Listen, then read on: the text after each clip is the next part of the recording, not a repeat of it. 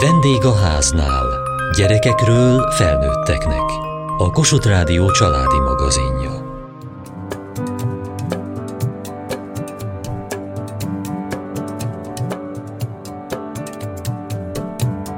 Történetek, mesék, legendák, amelyeket mesélünk, kitalálunk, hallgatunk, örökségül kapunk.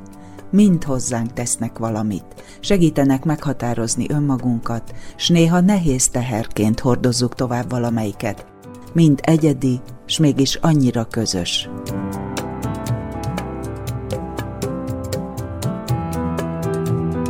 Misző Ágnes Barni titkos barátai című könyve az idén jelent meg. Volt egy tanítványom, akinek voltak ilyen titkos barát plüssállatai, és nagyon sokszor nagyon szomorú volt, és évekkel utána jutott eszembe sokszor ez a kisfiú, és fejben játszottam azzal a gondolattal, hogy miért is volt ő olyan visszahúzódó, olyan szomorú, és hát kitaláltam neki ezt a mesét, nem tudom, hogy mennyi valóság alapja van ennek az egésznek, minden esetre azt gondoltam, hogy egy kisgyerek miért lehet szomorú azért, hogyha valami veszteség éri, egy olyan veszteség, amit nem tud feldolgozni, és gyakorlatilag így alakult ki Barni, és az őt segítő két titkos barát telekésben ő története nem is annyira titkosak, hiszen kézzel fogható plüssök úgy találja őket, egyszer csak az útjába esnek ezek. Igen, de abból a szempontból mégis titkosak, hogy azért ők beszélgetnek egymással is és Barnival is, állandóan kommentálják a világot és a világ történéseit, de hát ezt a külvilág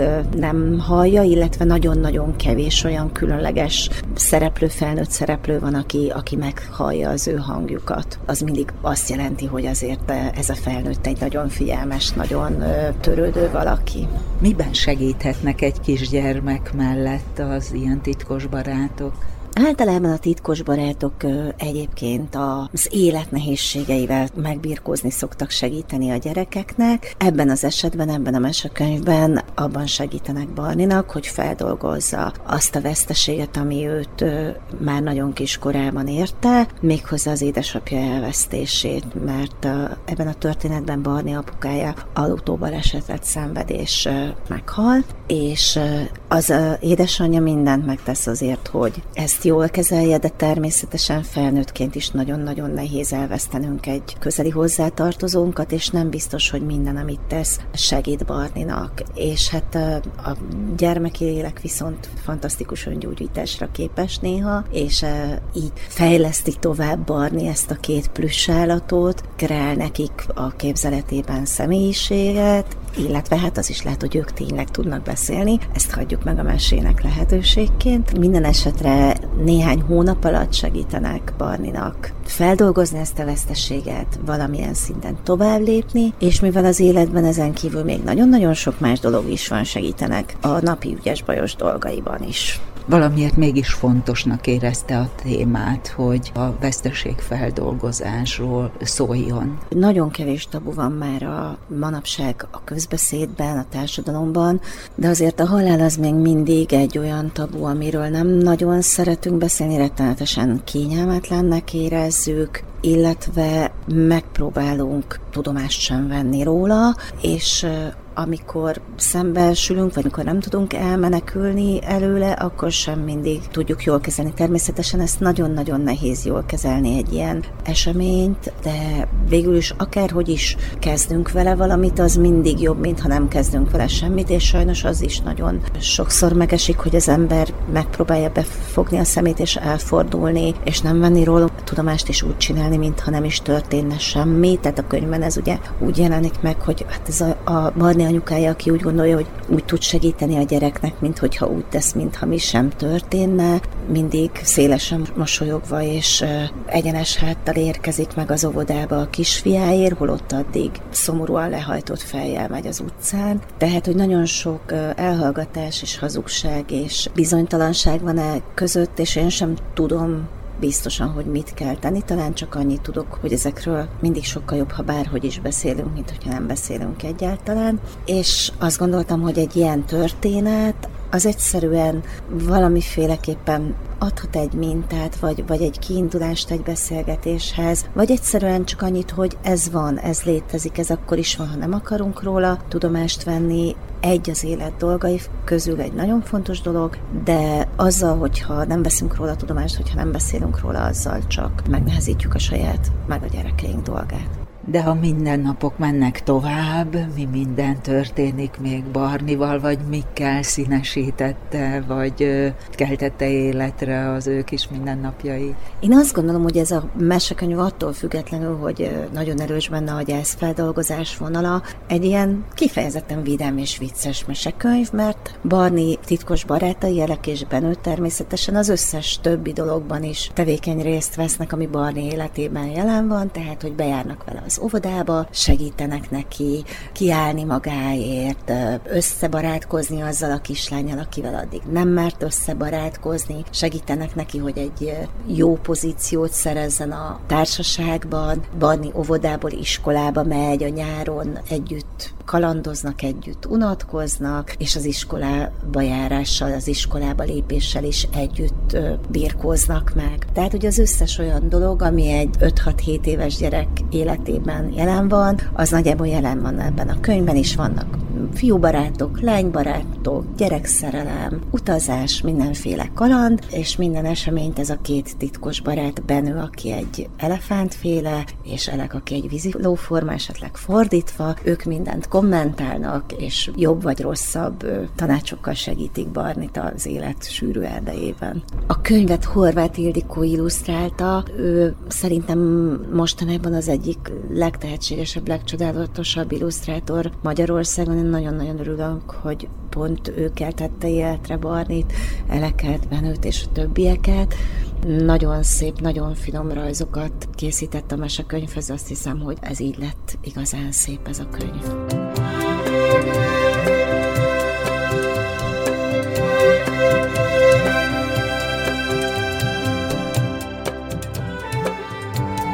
Családi legendák címmel került ősszel a mozikban Glázer Katalin filmje, animációs film. A család történetébe Karolinán egy tíz éves kislány szemén keresztül láthatunk be, aki egy fotóalbumot kap a tíz éves születésnapjára, és az egyes képekre rátekintve meséli el a Nádas Bercik család életét, és rögtön az elején azt mondja, hogy ez egy furcsa család, és hogy ő is furcsa. Mit jelent ez, hogy ők furcsák? Hát szerintem valójában mindenki furcsa. Tehát, hogy az én nézőpontom az, hogy mindenki legyen pont olyan, amilyen neki jó.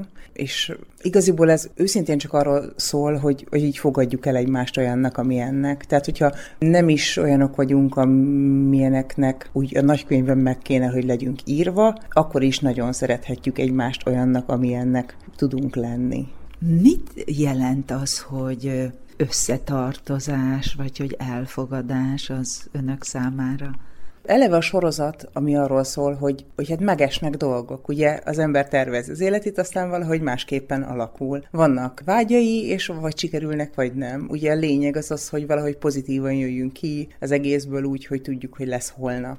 Erre nagyon jó a, a gyerek nézőpont, meg a néni nézőpont. A gyerek nézőpont azért, mert neki még minden új, neki még minden olyan természetes. A néni nézőpont meg már azért, mert hogy, hogy ott meg, meg már van egy ilyen belátás, hogy hát még ilyen, majd olyan lesz. Hát most ez van, de holnap is lesz nap, és így tovább. Én ezeket a nézőpontokat szeretem leginkább, és az elfogadás, visszatérve a kérdésre, az, az mindig arról szól, hogy minden egyes személyiségvonásnak, különösen, hogyha az erős, annak én próbálok valamilyen vizuális megjelenést adni. Lehet ez egy helyzetből adódó változás, hogy valaki megsérült, és akkor ott történik az ő karakterében egy változás. Meg lehet olyan, hogy valaki olyannak születik, hogy ilyen vagy olyan, hogy hat keze van, vagy, vagy például fenyőfa alakúvá változott, mert hogy beleesett egy fenyves erdőbe, és így tovább. És hogy, hogy ezekből adódnak helyzetek az életben is, hogy nem tudjuk, miért olyan a valaki, miért olyan a viselkedése, de a családja úgy szereti, ahogy van, mert hogy tudják, hogy ő ilyen. És hogy lehet, hogy ő morgós, de egyébként meg hát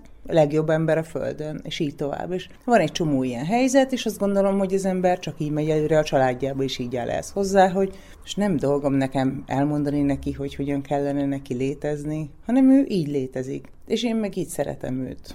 Ki mindenki a része ennek a családnak? Ez egy furmányos dolog, mert hogy mi csináltunk egy sorozatot, a Városi Legendákat, és a Városi Legendák epizódjai vannak összefűzve. A család úgy lett fölépítve, hogy hát nyilván ez egy sorozat, aminek az epizódjai külön-külön történetekről szólnak, tehát valójában nem rokonok, de amit mi csináltunk, hogy építettünk egy családfát azokból az epizódokból, amiket szerettünk volna összefésülni, és egyszerűen a narrációba úgy hoztuk őket össze, hogy családtagok legyenek. Így hát vannak családtagok, kis testvér, nagy testvér, nagypapa, nagynéni, anyuka, apuka, apukának testvére, mindenkinek mindenféle rokona, szomszédja, barátja, ellensége és mindenféle állatja, és akkor ezekről szól a film, hogy az életben is ez szokás. Ez egy fantasztikus erénye a filmnek, hogy ez tényleg így meg is tud jelenni, de hát az életben sajnos nem mindig ezt tapasztaljuk, hogy úgy fogadják el, ahogy van, akár a családban is. Sokszor van olyan, akik kimaradnak a családból, vagy akit nem szeretnek, nem annyira sikkes őt emlegetni, vagy vele kapcsolatot tartani, és itt most erre mutat egy példát.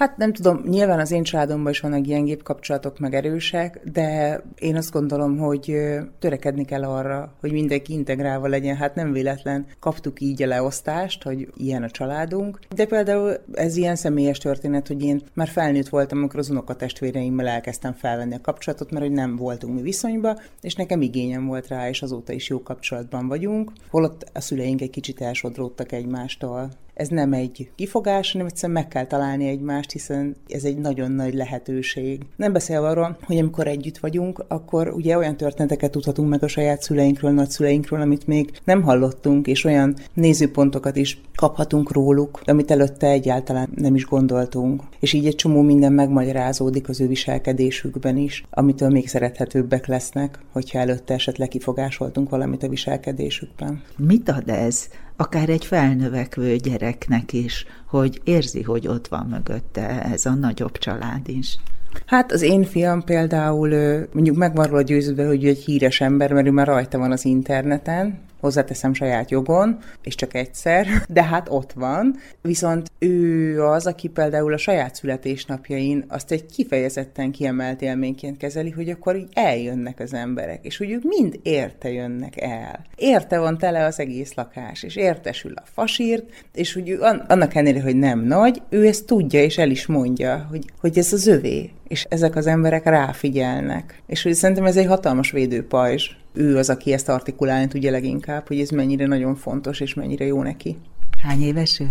Kilenc hihetetlen gazdag képi világ, rengeteg ötlet, fantázia, humor jelenik meg. Miből merítkezett? Hogyan alkotta meg ezt a világot? Én és az alkotótársamnak a vizualitást csináltuk, ő Udvardi Boglárka, mi a kisképzőbe jártunk, és aztán pedig a Moholi Nagy Művészeti Egyetemre, ezért rengeteg művészettörténetet tanultunk. Most azt hozzá kell tenni, hogy mi azok voltunk, akik hát így nem viselkednek annyira jól az órán. Tehát a barbizóni festők azok biztos, hogy a füzetbe barbizó festőkként voltak felírva, és így tovább rengeteg szörnyebbnél szörnyebbet tudok mondani, viszont nagyon jól meg is ragadt. És ezért az egyik táptalajunk az tényleg a művészettörténet. Mi az, amit az emberek tényleg elsőre tudnak, ismerik, hogy abban a sodrásban, abban a tempóban, abban a gazdag látványvilágban, amit mi csinálunk, mégis olyan emblematikus képeket tudjunk használni, amiről rögtön vágja az, aki látta, ismeri ezeket a képeket, hogy micsoda. És adjon egy olyan plusz értelmezési réteget, ami a felnőttnek fontos, mi alatt a gyerek ugye megkapja azt a réteget, ami neki kell. A vizualitásban, meg a technikában a klasszikus magyar papír kivágásra támaszkodom, tehát a farakra elsősorban, amit én nagyon szeretek máig,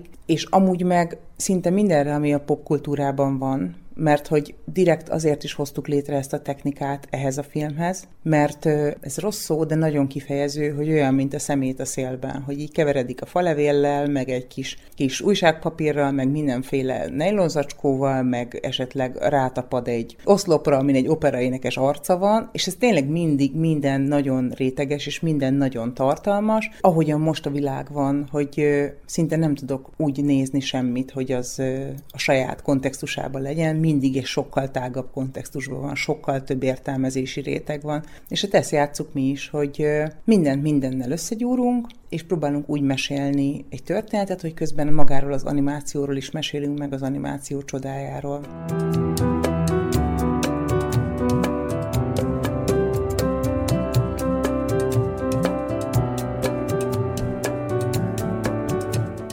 Családi legendáknak vagy történeteknek a megismerése az hogyan segíti a gyermekeket, és hogyan járul hozzá a saját kis világuknak, énjüknek a kialakulásához? A családi legendák és történetek meghallgatása kicsi gyerekkortól kezdve ott lehet a családi életben. Dr. Hammer Zsuzsa családterapeuta. Nagyon különböznek a családok abban a tekintetben, hogy milyen módon, mikor, milyen történeteket mesélnek el a gyerekeknek, de a gyerekek ezekre mindig nagyon nyitottak. Nagyon érdekli őket az, hogy ki volt a nagymama, vagy ki a nagymama, ki a nagypapa, dédnagypapa, dédnagymama. Nagyon nyitottak arra, hogy megtudják, hogy honnan jönnek, és milyen ö, nagy felmenőik ö, lehettek a eredeti családjukban, vagy a származási családjaikban, de az életkor előre haladtával ez a kíváncsiság folyamatosan módosul. A családi legendák és történetek egy biztonságérzést adhatnak a gyerekeknek, ha jól és jókor vannak elmesélve ezek a történetek, mert valahogy az identitásuknak a meghatározását nagyon-nagyon megsegíthetik. Ha valaki például 8-10 éves korában megtudja, hogy az ő nagypapája milyen nagyszerű ember volt, milyen sok mindent elért, milyen alacsony sorból indult, és mennyi energiát befektetve érte el azt a célt, aminek a következményeként ő kisunokaként egy szép lakásban vagy egy szép házban élhet a nagypapa segítségével, akkor ez neki egy nagyon biztonságos jó érzés, mert látja azt, vagy hallja azt, hogy el lehet érni alacsony sorból kitörve nagy dolgokat, és megéli azt, hogy őre gondolt a nagypapa. Hogy ő fontos volt a nagypapának, hogy a nagypapája azt akarta, hogy neki, illetve a szüleinek jó dolga legyen, és ez egy dupla-dupla biztonságot ad neki. Családi történetek és a legendák nagyon sok mindenfélét tartalmazhatnak. A szülőknek azzal a dolguk van, hogy ezt átgondolják, hogy milyen módon és mikor mesélik el, mint az előbb is említettem a, a gyerekeknek, és minél fiatalabb a gyermek, annál inkább a, inkább a pozitívumokat érdemes elmesélni, a különlegességeket, a szépségeket, ami a felmenők életében jelen volt, illetve ami nagyon fontos hozadéka lehet ezeknek az elmeséléseknek, az az, hogy nem mondjunk valótlant. Tehát nem, nem letagadjuk a rosszat, nem letagadjuk a szégyelni valót, a nehéz történeteket, inkább megválogatjuk, hogy milyen életkorokban milyen történeteket mesélünk el. Ami nagyon fontos még a legendákkal és a történetekkel kapcsolatban. A lehetőséget biztosít a gyerekeknek, hogy ne csak abban gondolkozzanak, amit a szüleiktől közvetlenül látnak, hallanak, vagy az óvodai környezetben, iskolai környezetben, hanem a felmenők között a történetek mentén új lehetőségekre is fény derülhet, mivé lehet válni, milyen életsorsok mentén honnan hová lehet eljutni, illetve hogy mennyire lehet másnak lenni. Másnak lenni egy családban, akár pozitív, akár negatív értelemben kitűnni, zseninek lenni, vagy éppen alacsony képességűnek lenni, nem könnyű, de ha egy gyermek azt hallja, hogy egy családban ez volt, és azt a családtagot is a család részeként tekintik a szülők, akkor a másságnak az elfogadását nagy mértékben segíti, főleg akkor, ha ő is egy kicsit másnak érzi magát a kortársaihoz képest.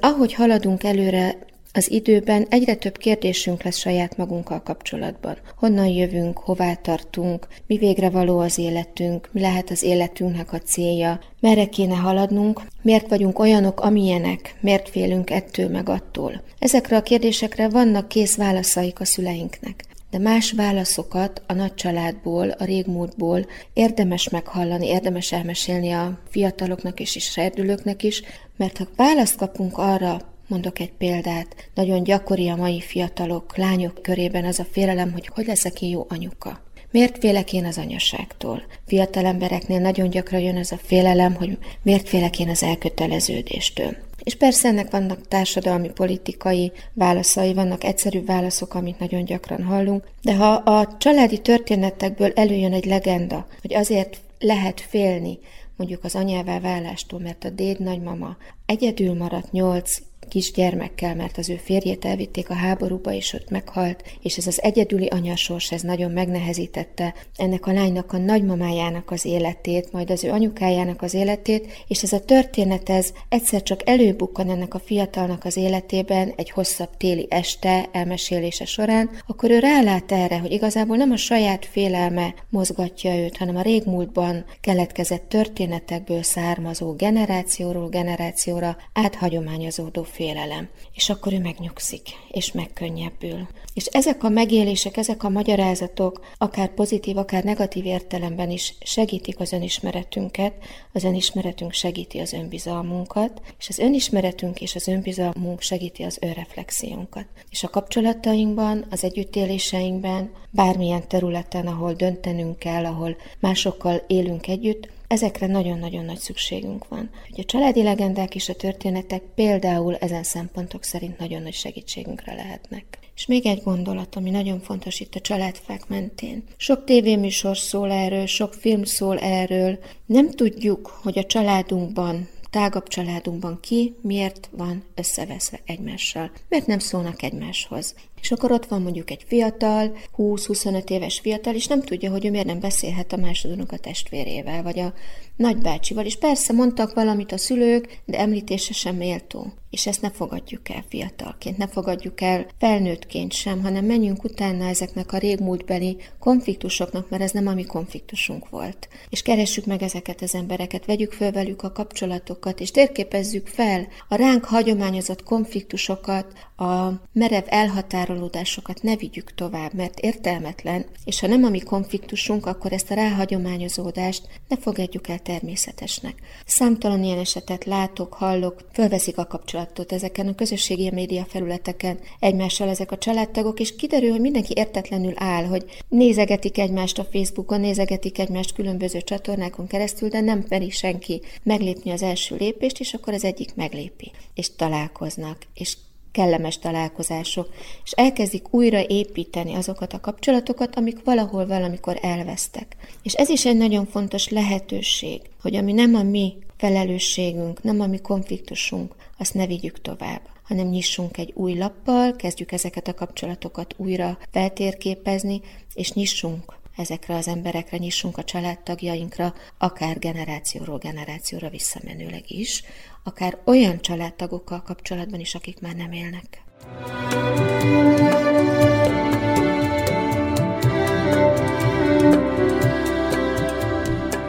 Mai adásunkban családi történetek között barangoltunk.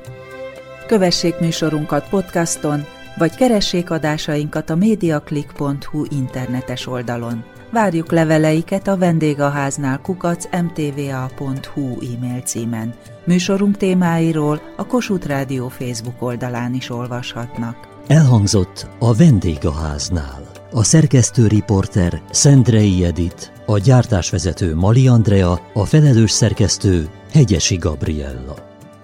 Hamarosan a déli krónika következik.